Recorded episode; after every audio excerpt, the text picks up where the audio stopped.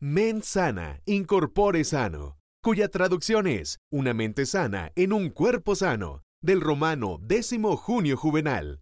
Cuando podamos comprender que mi mente, mi cuerpo y mi alma son los elementos de mi todo, podremos vernos como un ser perfecto. Bienvenidos a Reprográmate, donde crearemos la magia de vivir en conexión con tu mente, cuerpo y alma. Hola, soy Alejandra Ma y soy psicoterapeuta. Bienvenida o bienvenido a Reprográmate. Un día te voy a platicar una historia que fue bastante escabrosa en mi vida porque me dolió muchísimo y porque era alguien que yo quería mucho. Era alguien a quien yo apreciaba y admiraba y consideraba mi mejor amiga. Un día esta amiga me dijo que yo, que ella era muy honesta y que como ella era muy honesta, entonces tenía que decirme las cosas pues prácticamente como las pensaba. Y que lo que yo sintiera era mi problema, porque ella era muy honesta. Y en esa conversación yo le platicaba cómo me sentía ante una situación con una pareja y que eso en el fondo yo lo que quería era como desahogarme, como platicar, como simplemente que me escuchara. Pero realmente en vez de escucharme, me sentí juzgada, me sentí humillada, me sentí maltratada en ese momento. Al que ella me dijera lo que estaba pensando y al decirme que yo era una tonta y al decirme muchas cosas y que su frase era yo soy muy honesta y por eso tengo que decir lo que pienso, sin importarle cómo me lo decía y cómo me hacía sentir. En otra ocasión, una paciente que me permite acompañarla en el proceso de crecimiento me dijo que había pasado algo similar, que en su grupo de amigas les había comentado que su novio había sido agresivo y violento con ella y que entonces pues ella se sentía muy mal por esa situación. Y sus amigas lo primero que le dijeron fue, ¿que no tienes autoestima? ¿Que no te quieres? ¿Que no te respetas? Otra le dijo que ella tenía la culpa por quedarse en esa relación. Que claro, tenía la culpa por eso, porque ella tenía que haberse ido de esa relación desde hace mucho y que ella eligió quedarse. Otra le dijo que pues claro, ¿no? Que mientras que no saliera de la relación, todo iba a ser así y que ella requería aprenderse a amar. Ella dice que en ese momento lo único que pensó fue en alejarse de sus amigas porque en vez de sentirse escuchada, apoyada, comprendida, crear una red de apoyo, solamente se sintió señalada y juzgada.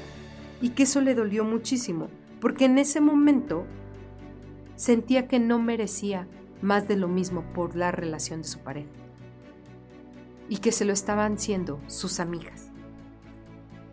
¿Alguna vez te ha pasado esto? ¿Alguna vez te has sentido que al platicar con alguien la otra persona te hace un comentario poco asertivo o poco empático contigo? Sí, claro, yo sé que en muchas ocasiones te he dicho que no te tomes nada personal y que las personas hablan desde sus ojos y que esta percepción no es mi realidad, es solamente la percepción del otro. Pero, ¿en qué momento de la vida o en qué situaciones de la vida el ser honesto implica ser poco empático, el decirte como yo pienso las cosas y me vale cómo te sientes, y me vale si te lastimo, y me vale si te digo tonta o, estúpido, o bueno, para nada o insuficiente. ¿En qué momento esto pudiera ser un, acto de honestidad? Y qué miedo, la verdad es que qué miedo que pudiéramos ponernos en ese momento. Eh, y la verdad es que, pues sí. Pero bueno, eh, yo siento que en, algunas, en algunos momentos requerimos ser claros. Y sí, no puedo tomarme las cosas personales, pero también no puedo permitir que el otro me juzgue, me humille y me haga sentir de esa manera. Y te voy a poner un ejemplo en una relación de pareja. Eh, yo soy responsable de lo que yo siento sobre las situaciones, sobre lo que me suceden a mí. Pero hay una gran diferencia entre lo que yo siento por alguien y lo que esa persona me hace sentir de mí misma. Lo que yo siento por la otra persona define las emociones que yo siento por la persona. El afecto, el cariño, la emoción, esas, ¿no? Son mías. Pero la forma en cómo esa persona me hace sentirme a mí define el tipo de relación que yo tengo con ella o que tenemos juntos. Requerimos poner atención en lo que la otra persona trata de hacerme sentir con sus actitudes, sus palabras, sus acciones. Porque no importa cuánto yo quiera a esa persona. Si para la otra persona yo no soy suficiente, si para la otra persona yo nunca hago nada bien, o se burla de mí, o me critica y me juzga, o no respeta lo que pienso o lo que siento, entonces no importa cuánto yo ame a esa persona. No debo de estar en esa relación, porque no se trata de cuánto yo quiero a la otra persona, sino cuánto me tengo que esforzar para que entonces la persona quiera estar conmigo y yo me adapte a él o a ella. A estas personas que dicen que piensan sin ser empáticos con el otro o generando sentimientos de inferioridad, de, de insuficiencia, generando sentimientos poco responsables afectivamente, entonces ahí, ahí, ahí hay un, error, porque debemos de ser cuidadosos con esas personas porque esas personas no están siendo responsables afectivamente conmigo. Y entonces requerimos aprender a cuidar a las personas, pero no solamente en los actos, sino también requerimos cuidar a los otros con la manera en que nosotros lo decimos. Y eso no tiene que ver con honestidad, tiene que ver con empatía. Si yo no puedo ser empático al dar mi opinión hacia el otro sin lastimarlo, entonces omito mi comentario porque entonces voy a generar una situación donde estoy criticando y juzgando a la persona. Y te voy a explicar qué es esto de la responsabilidad afectiva. Se hace referencia a todos los actos que tienen como consecuencia a las otras personas y por lo tanto debemos prestar atención en cómo nos relacionamos aplicando el respeto, la comunicación, la empatía y el cuidado del vínculo ese vínculo que yo tengo con la persona siempre requiero estarlo cuidando. Está claro que todas las relaciones requieren ser cuidadas, pero a veces pensamos que ser cuidadas es solamente como yo te cuido físicamente. No, yo te cuido emocionalmente y también te hago sentir, ¿no? Valioso, amado, respetado, cuidado por mí, empático contigo. Cuando yo esas relaciones entonces son responsables afectivamente porque yo te cuido a ti emocionalmente y tú me cuidas a mí. Y en este cuidado, entonces generamos relaciones saludables. Pero si tú eres de estas personas, yo soy súper honesto honesta y digo lo que piensas, cuidado, porque en tu honestidad viene la crítica, viene el juzgar y viene el señalar al otro. Te invitaría a que lo pensaras. Pero bueno, te voy a compartir algunos pasos para que vayamos creando responsabilidad afectiva. Punto número uno. Expresa de manera clara tus ideas y tus emociones. Desde un yo. Yo quiero, yo pienso, yo siento, yo deseo, yo. ¿Qué quiero de la relación? ¿Yo qué requiero de la relación? ¿Qué me hace sentir bien? ¿Qué me hace sentir mal? Y principalmente te digo cuáles son mis límites, hasta dónde puedo llegar y hasta dónde quiero llegar contigo. Porque entonces si haces que yo atraviese mis propios límites, me haces, eres poco responsable efectivamente conmigo porque me lastimas. Te voy a poner un ejemplo. Una pareja rompe y esta pareja que rompe, una le dice a la otra, oye, sabes que no te quiero ver, no quiero hablar, por favor dame mi espacio, dame mi, tiempo, porque en este momento no, no estoy bien, no, no quiero. Y entonces la otra persona se empieza a aparecer, a hablarle por teléfono, a buscarla, a, ¿no? Y esta insiste y insiste y insiste y lo primero que le dice es, por favor, sé empática o empático conmigo porque estoy sufriendo.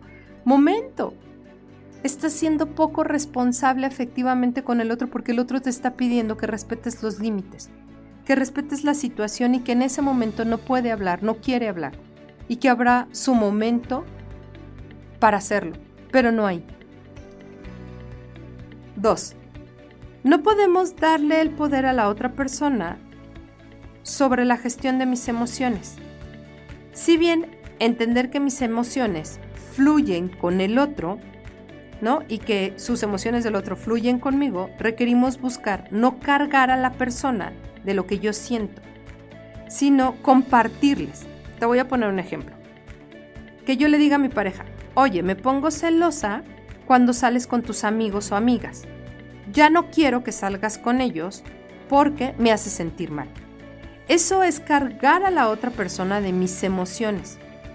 Lo mejor sería, oye, por lo general, cuando tú sales con tus amigas o con tus amigos, yo me siento celosa. Sé que eso es parte de mi inseguridad y es algo que yo tengo que trabajar, pero quiero compartirlo contigo.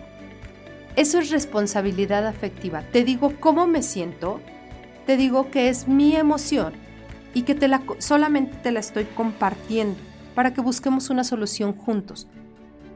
Entonces, podemos llegar a un nuevo acuerdo. Tercero, puedes expresar tus cambios de opinión siempre, ¿no? Hoy puedo pensar una cosa y mañana levantar y decir, no, ya lo pensé bien, lo medité bien y hoy quiero cambiar.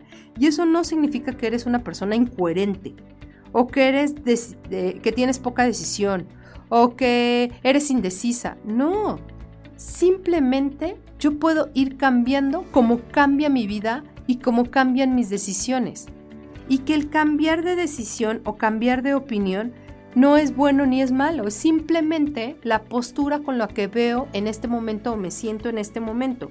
Y si yo juzgo al otro por este cambio de opinión, entonces no le doy derecho también a evolucionar y a crecer, a madurar. No, debes de pensar de esta manera porque así fue como me dijiste, no, momento, yo puedo expresar mi opinión y mi cambio de opinión y requiero siempre informar que cambié de opinión en mi relación amorosa, de amigos, de papás, de lo que sea, requiero informar porque así también le doy la oportunidad a la otra persona de hacer un cambio de decisión. Y entonces, eso sí, yo opino diferente, tú puedes decidir diferente y los dos nos responsabilizamos de ese cambio.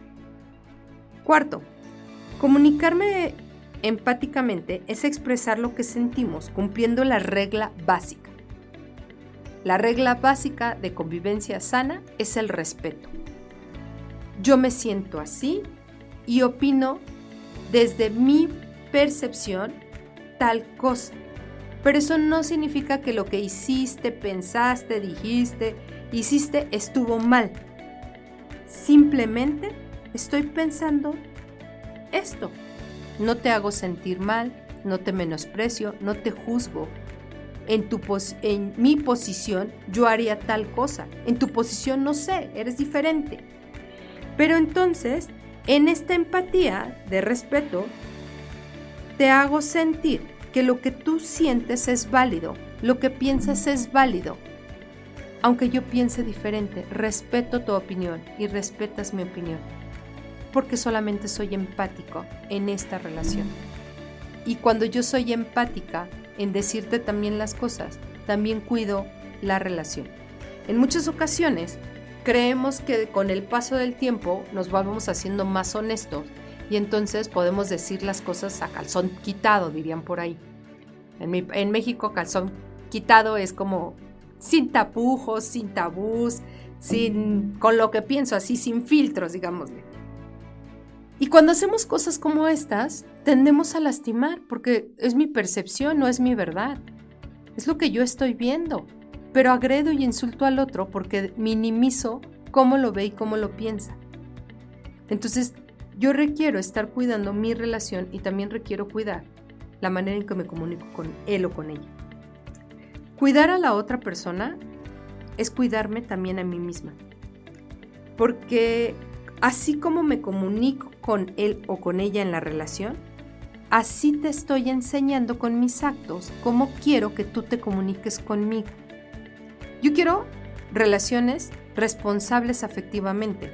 Requiero aprender a ser responsable efectivamente conmigo y con mi relación con el otro. Yo te enseño que como tú requieres también ser responsable afectivamente conmigo. Eso es cuidar la relación. Sexto, establecer acuerdos sobre los puntos importantes de cada uno de nosotros es como parte mágica de las relaciones. Cuando yo... Imagínate que en algún momento, ¿no? Vas a hacer un contrato con esa persona para crear una relación. Yo requiero expresarte claramente cómo quiero la relación, qué quiero que pase en la relación. Cómo yo con mis acciones te voy a enseñar cómo quiero ser tratada, pero también con mis palabras. Entonces, si yo te agredo, pues claro, te doy derecho a que tú me agredas. Si yo jugando te pego, que no es un juego, ¿no? Es una agresión contenida. Pues claro, entonces te doy derecho a que tú me golpees. Requerimos hacer acuerdos de amor y requerimos hacer acuerdos de sana convivencia. Hoy quiero decirte que esto es sumamente importante porque esto, eh, responsabilidad afectiva es algo que hemos ido descuidando, algo que no le hemos puesto atención y creemos que ser honestos es agredir al otro porque así lo pienso. Hoy quizá, si fuéramos más empáticos y más responsables afectivamente, cuidaríamos todas las relaciones que tenemos para entonces generar acciones y actos de salud mental. Yo soy Alejandra May y este fue Reprográmate, donde creamos la magia de vivir en conexión con tu mente, cuerpo y alma.